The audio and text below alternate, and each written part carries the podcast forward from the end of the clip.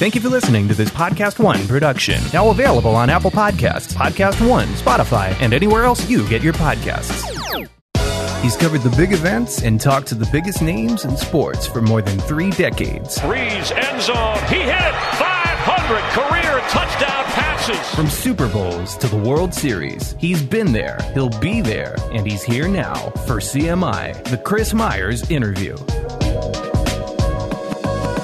It's great to have Ross Tucker on a CMI, and thank you for uh, for tuning in, everybody. Ross, of course, played in the NFL for seven years. Uh, great stops, places like Washington, Dallas, Buffalo, the Patriots, the Browns. he's a broadcaster now, and he'll be on the sidelines doing the radio broadcast for uh, the AFC Championship game. He also has the Ross Tucker Football podcast, and I've, I've, been on his podcast before. He's just a guy we worked together. Actually, got to call a game, but I, I just love talking football with him. He's not afraid uh, to call it like he sees it.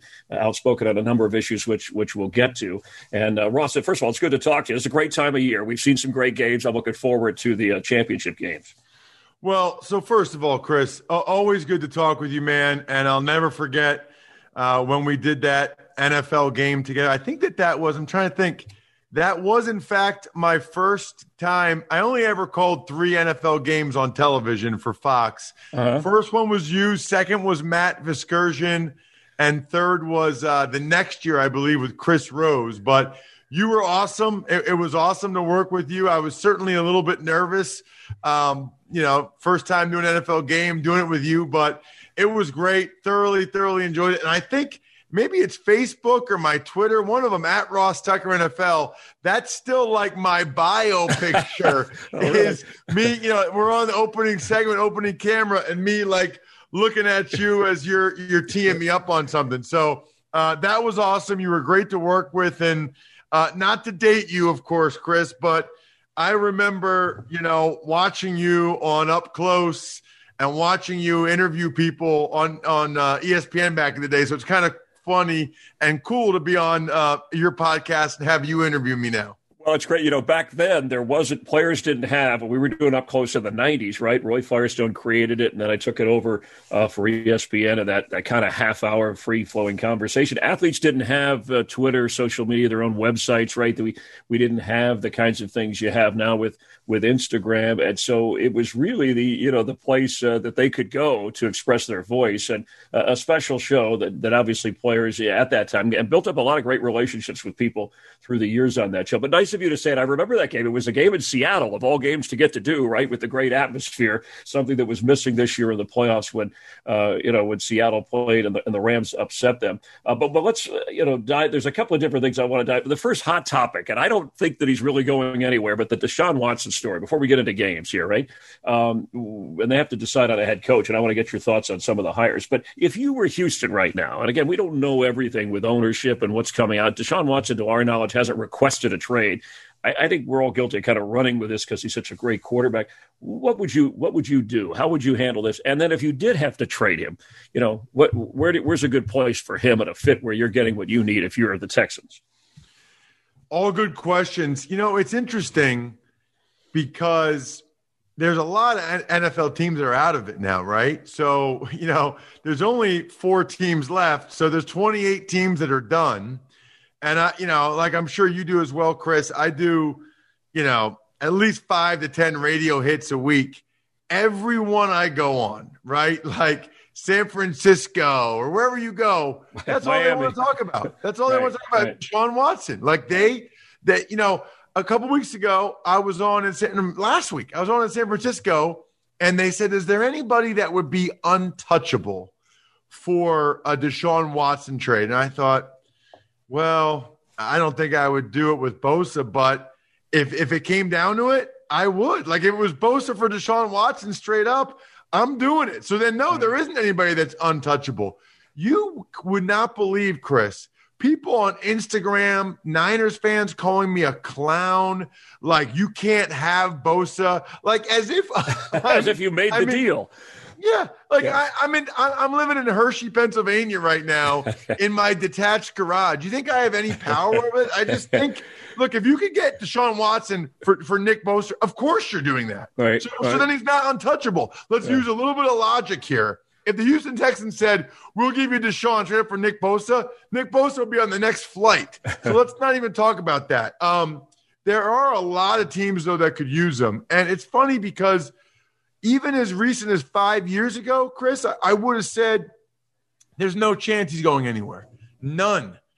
Things have really changed, man. I mean, it wasn't like this. I played from 01 to 08. It wasn't like this at all.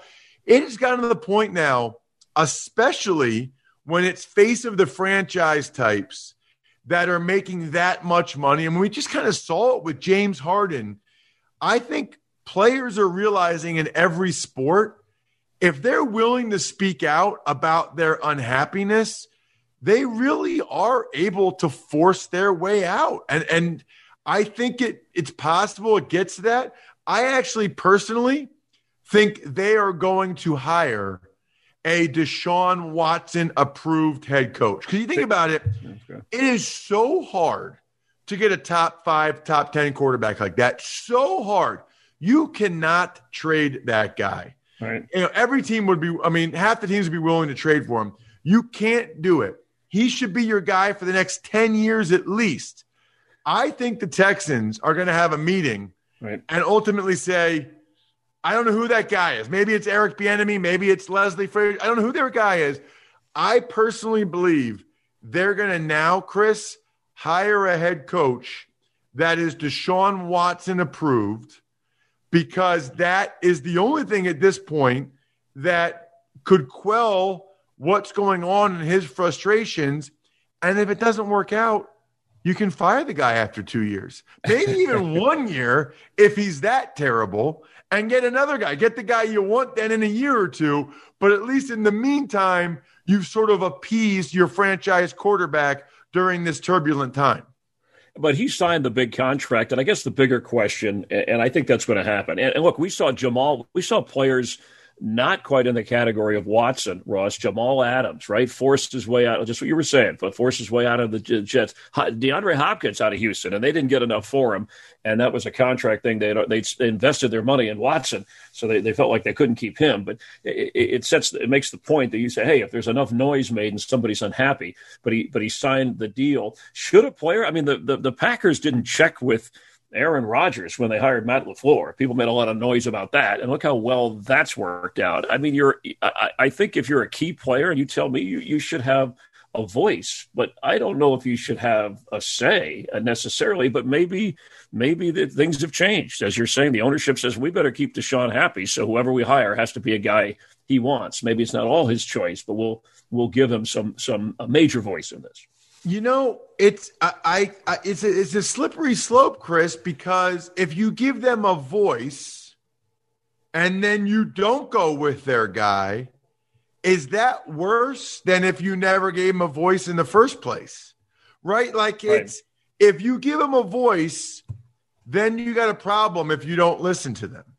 You know, which by the way is why like the Texans, you know, they were one they were the only team that didn't request Eric Bieniemy during right. that first week, mm-hmm. during the bye week, yeah. you know that that's the guy Deshaun Watson wants, or it's been reported at least. At least, yes. How are you the only team that doesn't at least interview him? In that case, Chris, it's like they went and asked him. He said they wanted his input. He gives them in their input, and then they're the only team that well, doesn't think, interview that guy. Yeah, it's I almost think, like you're going out of your way to say, we don't care what you think.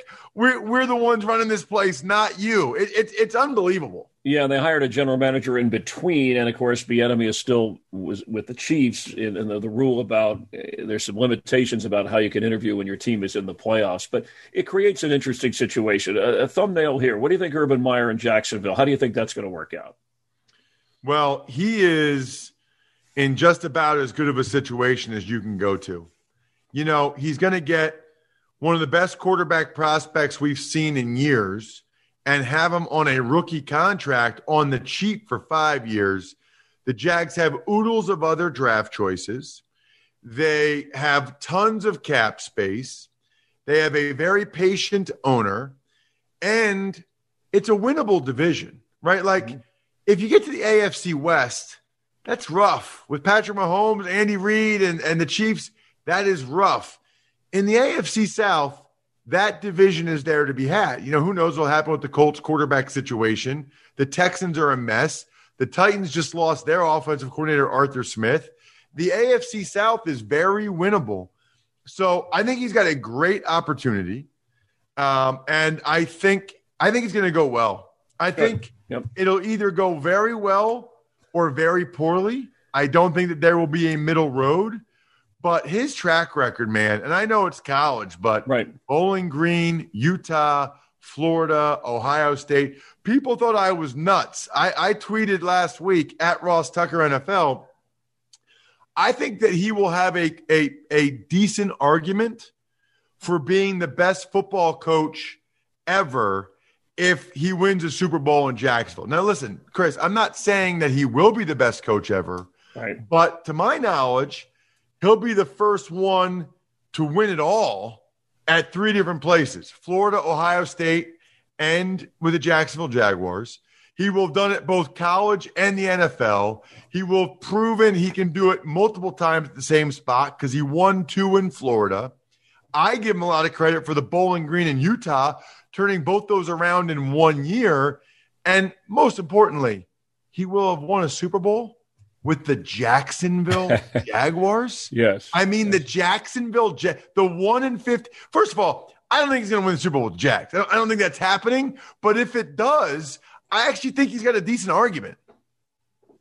I know that's a good point. And if you, you know, Jimmy Johnson, I was trying to think of the last college coach directly from college, right, that had the success. I mean, there have been guys, you know, Nick Saban, had he stayed longer with the Dolphins, I think he would have had success, but he was more comfortable in the college game. But yeah, Jimmy Johnson, Pete Carroll, they, they won college football championships, but not in different places like you're talking about. And if he gets it, I think he'll be successful in the NFL because he, he stepped back, he observed, he waited, he, he wants to eh, hire NFL people, and he's a good uh, delegator of men. Uh, understands uh, sizing of situations, uh, so that'll be a fun thing to, to watch. It'll make Jacksonville already the season ticket sales. I saw you know went sky high for Jacksonville, uh, which is something you can't say. Now a lot of that may have to do with who they drafted at, at quarterback.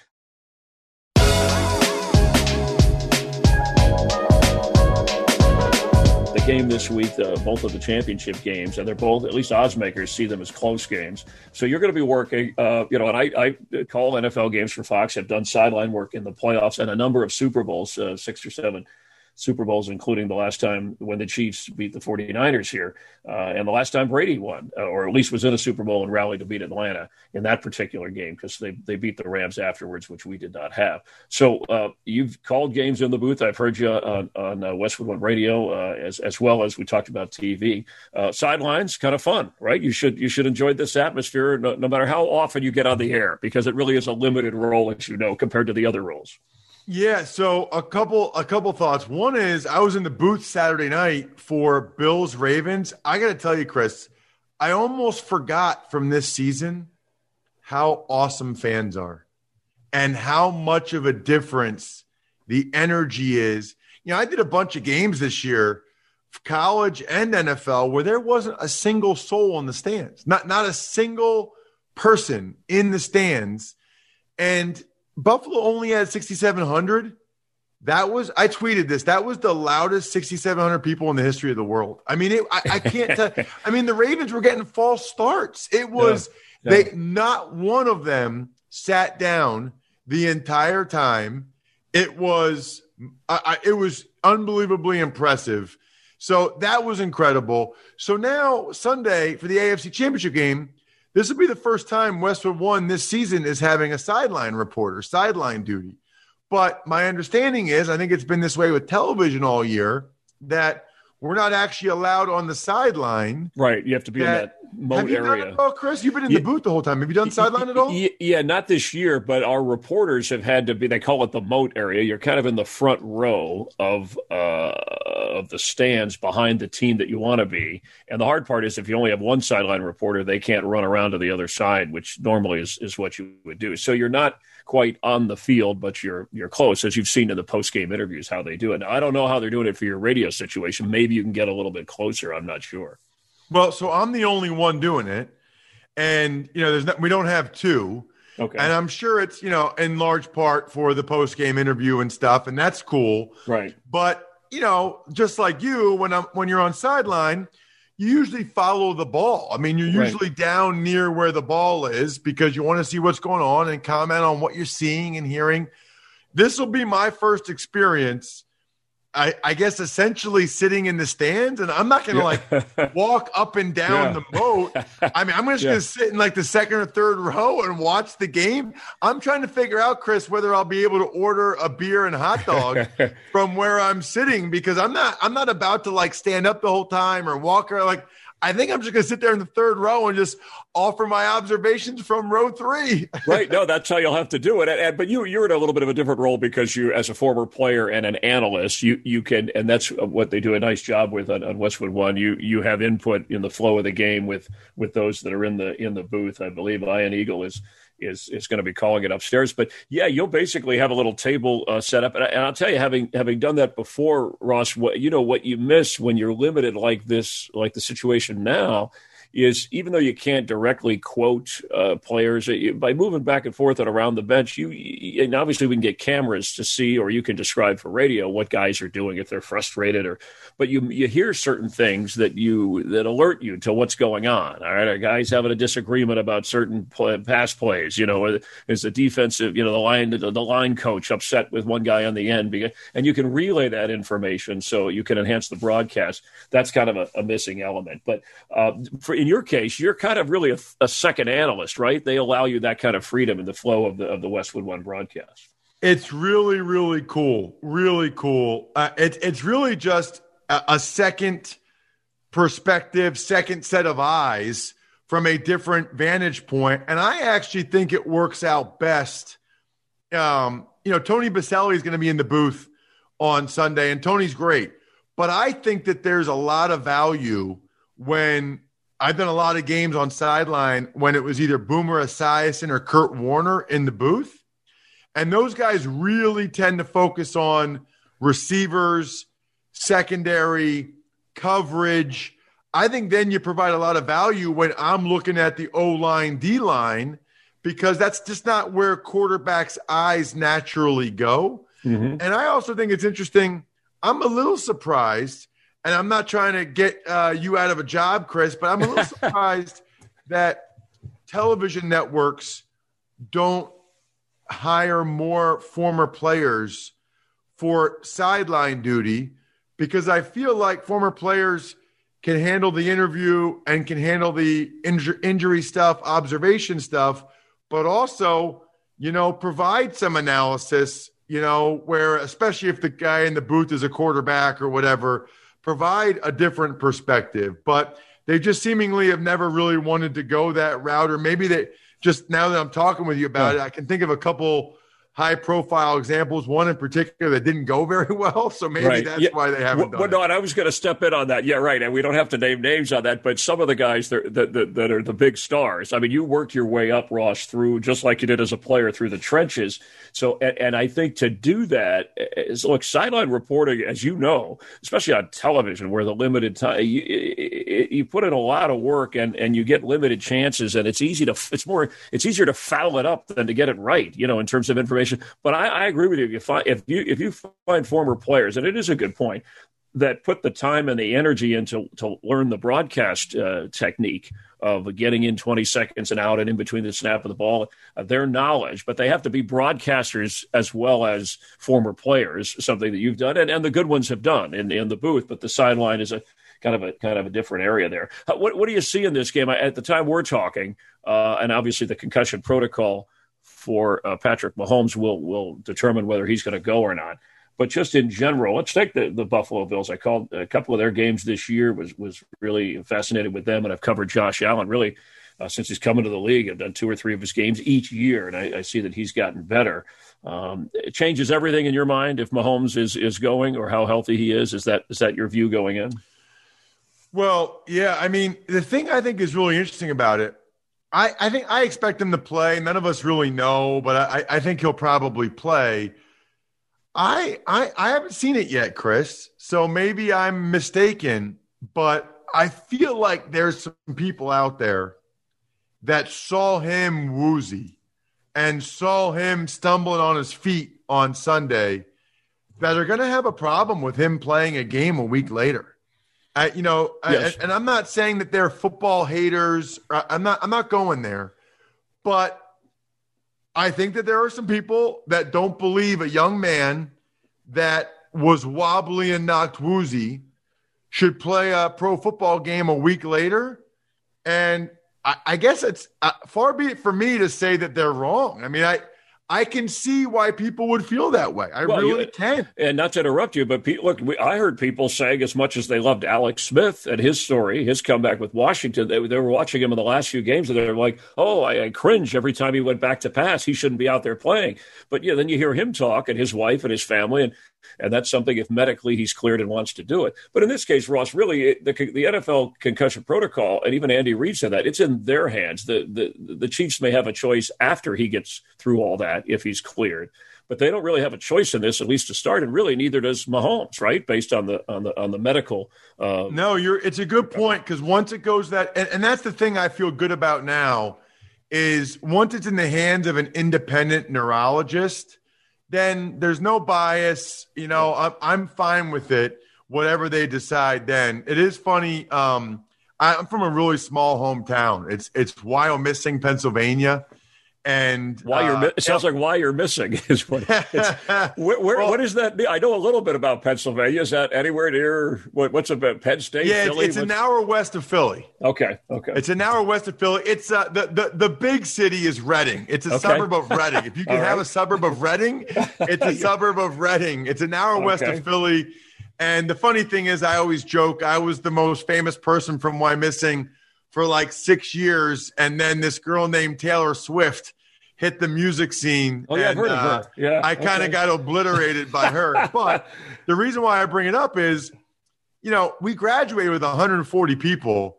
So to see on Sunday now, Chad Henne, in all fairness, went to the rival high school, which is a bigger school. But Chad Henne's from Wyomissing, and then in the night in the night game, Alex Anzalone's from Wyomissing. So to sit there on Sunday, I was having a beer watching yeah. two guys that I've known. I mean, I've known Alex since he was like five, and Chad since he was 15. Watching them out there, it was cool. And in particular, I was just thrilled for Chad to make the most of that opportunity. You know, he hasn't started in forever. You know, he had never played in a playoff game.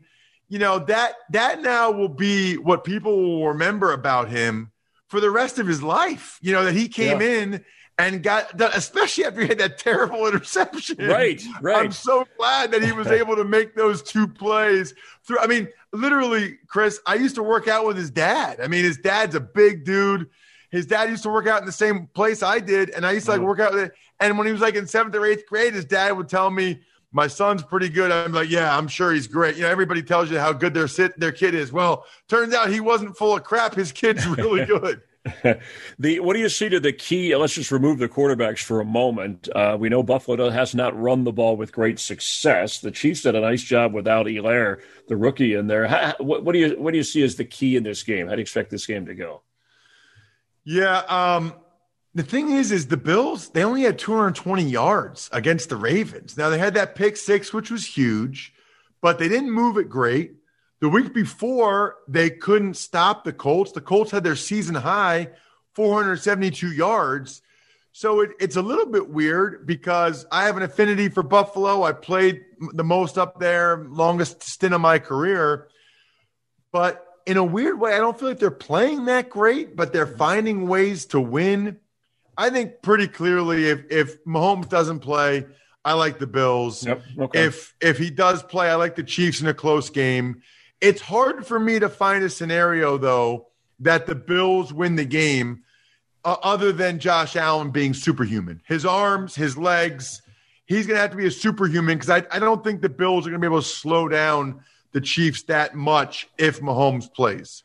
So we'll watch for that on being again. Let's give the offensive line a little love on the side of the Packers because they did a great job against the what was really the best defense, at least going in the NFL uh, the Rams, and and they even had injuries on that on that line. So simplify for us: uh, is it is it the scheme? Obviously, you have to have players, and we know about the great linemen that jump out at you. But boy, they just plugged in guys and and uh, and did a did a good job. They didn't even have Jared Veldheer, who they picked up and hoped to get into the game. What what makes that Packer offensive line? And does it have a lot to do, too, with Rodgers and, and how he operates getting rid of the ball? Well, he's done a much better job this year operating within the structure of the offense and getting rid of the ball. He had gotten this tendency the last couple years to try to extend plays and make the big highlight play. This year, he's much more, if you noticed, just throwing the ball from the pocket. It's not as much of the running around and whatever. It's it's in the structure of the offense. They have two studs that are still healthy. They're, the center Corey Linsley's very good. The left guard Elgton Jenkins is awesome. Like he can play all five. He's very very good. So when they have Bakhtiari, they've got three legitimate all pro type of guys. But I'm so impressed. I mean, if you would have told me Billy Turner and Ricky Wagner yes. would be the starting tackles right. for a, a, a Super Bowl team, which seems like it's very possibly the case. That's why this game against Tampa is so interesting because here comes JPP and Shaq Barrett. We'll see if Wagner and Turner can hold up against those guys. Yep, I think it'll be good. And uh, on the other side, yeah, Jenkins did a, did a really good job. Uh, how, how do you see this game going? You, people favor the Packers. They say the weather won't be an issue because Brady has been through this as a Patriot quarterback. But a lot of the Buck players, like this is their first time in the playoffs since 2007, and just they they're not used to, and they haven't had to play in a lot of a lot of cold weather. They had a trip to Washington, but it wasn't that bad. So, how, do you see the Bucks team? And what what amazed me about their win uh, against the Saints. Their defense really won that game. I mean, Brady's Brady. He was smart. He didn't turn it over. But I think their defense, Russ, and you tell me, is coming together at, at, the right time. And I don't know how they're doing it in the secondary because I know Winfield's a fine young player and Davis could cover. But even when they had injuries, somehow they held up. And I thought that was a, an area that the, you could attack and take advantage of. Yeah, I mean, if if Antoine Winfield Jr., who and I play with his dad in Buffalo, always makes me feel old. Yeah, wow. Okay. If Antoine Winfield Jr doesn't punch that ball out from Jared Cook, I think the Saints win the game. I mean, it was 20 to 13 New Orleans. They were in Bucks territory to get to go up by two scores. That was by far the play of the game in my mind. I like the way the Bucks are playing right now. Um, look, I, I just said this. I just recorded the Even Money podcast, which is my betting podcast. I like the Bucks getting the three and a half points as it is as we talk right here because – I do think they can win it. I do think it'll be a close game. So I like getting a little bit more than a field goal there. But you can't really predict turnovers like that. Right, right. You know, I mean, they yeah. won the turnover battle for nothing. If that happens again, Chris, I guarantee the Bucks win. But none of us know whether or not right. they're going to be able to win that turnover battle like that again. So I think I, I, lean towards Green Bay winning a close one. Like I said, I like the Bucks if you can get three and a half points. But if we're talking straight up, I think that the Packers win a close one. I, I really do believe both these games are going to be awesome. It's right now a total of six points on the spread in the two games combined, which is awesome. I mean, it looks like on paper, at least, we should get two awesome games. Yeah, no, that's a really, really good point. You know, some two of the Buccaneers for years, and they haven't been in the playoffs, so it hasn't been on a big stage. But they had they had ever since uh, Matt Bryant left the field goal problems. They went through kickers, and they found somebody in Ryan Succop, the uh, former uh, chief, who's also I think with Tennessee. He's been really steady for them in the playoffs, and those field goals they they've been automatic. And of course Mason Crosby. So it looks like that kind of game. Crosby's been so steady for for Green Bay. I, I do want to go back for a moment and, and ask about Jared Goff and, and some things have come out afterwards. Just okay, he may not they may not be on the same page, which is odd because him and McVay, even though he didn't draft him, uh, those two have been together and went to a Super Bowl, have been to the playoffs three out of the four years. Where, where, do you see him? Is he a good quarterback, not a great one? I mean, is he is he fall in that Matt Stafford, Matt Ryan category just earlier in his career? And and is that a problem for, for the Rams going forward? To have a good defense, as you know, and and are a team that we're used to seeing now uh, around the postseason. You know, it's perfect timing and I'm going to lean on what he said because I thought he, he described it perfectly.